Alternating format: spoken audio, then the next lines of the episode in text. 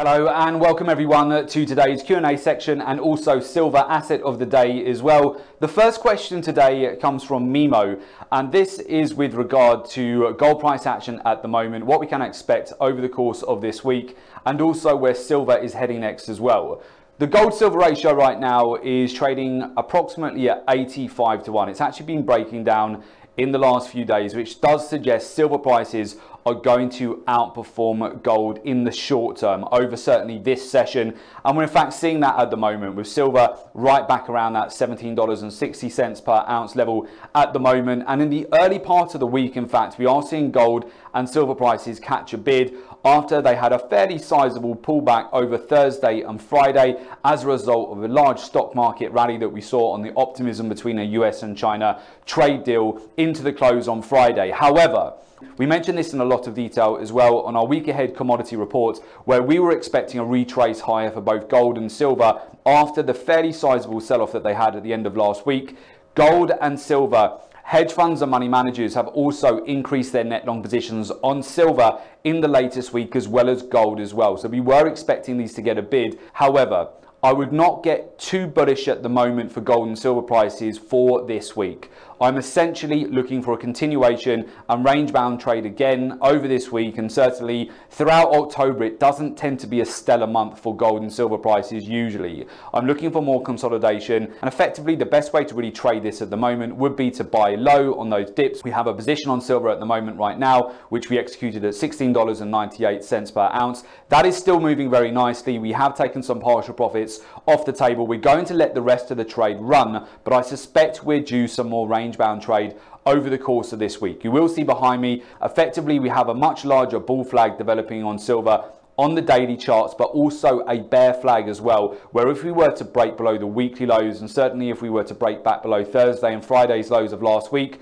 we may see a little bit more acceleration to the downside for silver and a move back towards a $17 level. On the flip side of that, of course, if we were to be able to see a breakout and further move, if gold can climb above 1500, which we are expecting this week, but we're not expecting a revisit of the swing highs just yet for this week. I'm looking at that later on in the month, but if silver is able to break out slightly higher, we could then have a move back towards $18 per ounce, but I'm not expecting the large breakout for this week. Other news items that you want to keep an eye out for will be, of course, the FOMC statement, which is going to be later on this month, but Brexit headline news. So last week on the optimism regarding a potential deal with Brexit, we did see the precious metals under pressure at the end of last week. And of course, the pound had one of the biggest two day moves in over two years, in fact, over Thursday and Friday, over a 500 pip move off the lows there. So, to answer your question, what are we expecting for gold and silver prices this week? I'm looking for more range bound trade.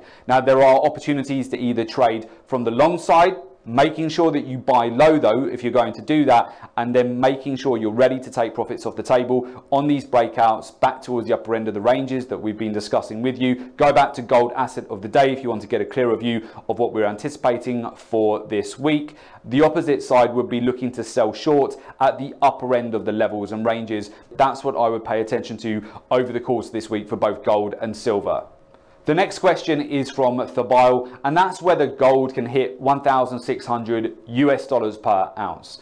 First point on this is that many traders who are bullish on gold are expecting much higher prices in the short term. However, we're not we are expecting range bound trade over the course really of this month and also over the course this week as well.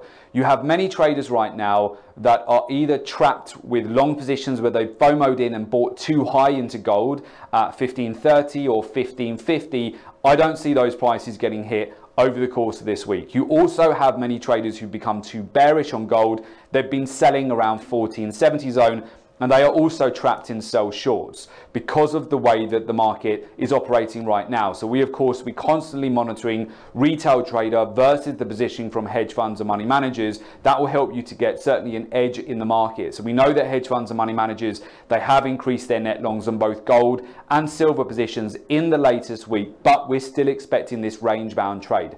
As I mentioned, for this week, I'm looking at a top of gold around 1505 to 1510. I am expecting a breakout back above above 1500, but not a breakout back towards the swing highs for this week. And it's the same on the low side as well. I would not rule out a potential retap of around the 1470 to 1475 zone for gold over the course of this week. I'm looking at just trading that range. In fact, as I mentioned, we've been building up positions again at these lower levels for gold on the sell-off that we saw on Friday. Good opportunity to pick up some longs at a discount, and we've already seen quite sizable moves to the upside, banking over 150 points on one of our positions so far, which was executed on Friday, and we continue to let the rest of those positions run. So coming back to your main question there, Theobald, which is whether gold prices can get back to 1,600 US dollars per ounce I would say so between now and the end of the year, certainly. November tends to be a very strong month, gold prices, and certainly we also tend to see that move right at the end of December and into January as well. However, I don't see us hitting 1600 over the course of October at the moment, unless we were to see a breakout right at the end of the month on the FOMC statement, or of course, if things were not to go well with respect to Brexit and the UK comes out with a no deal, in which case I would expect gold very much to get the safe haven bid, but that won't be right until the end of October. So with that, that's been today's Q&A and silver asset of the day. And of course, I wish you good trading.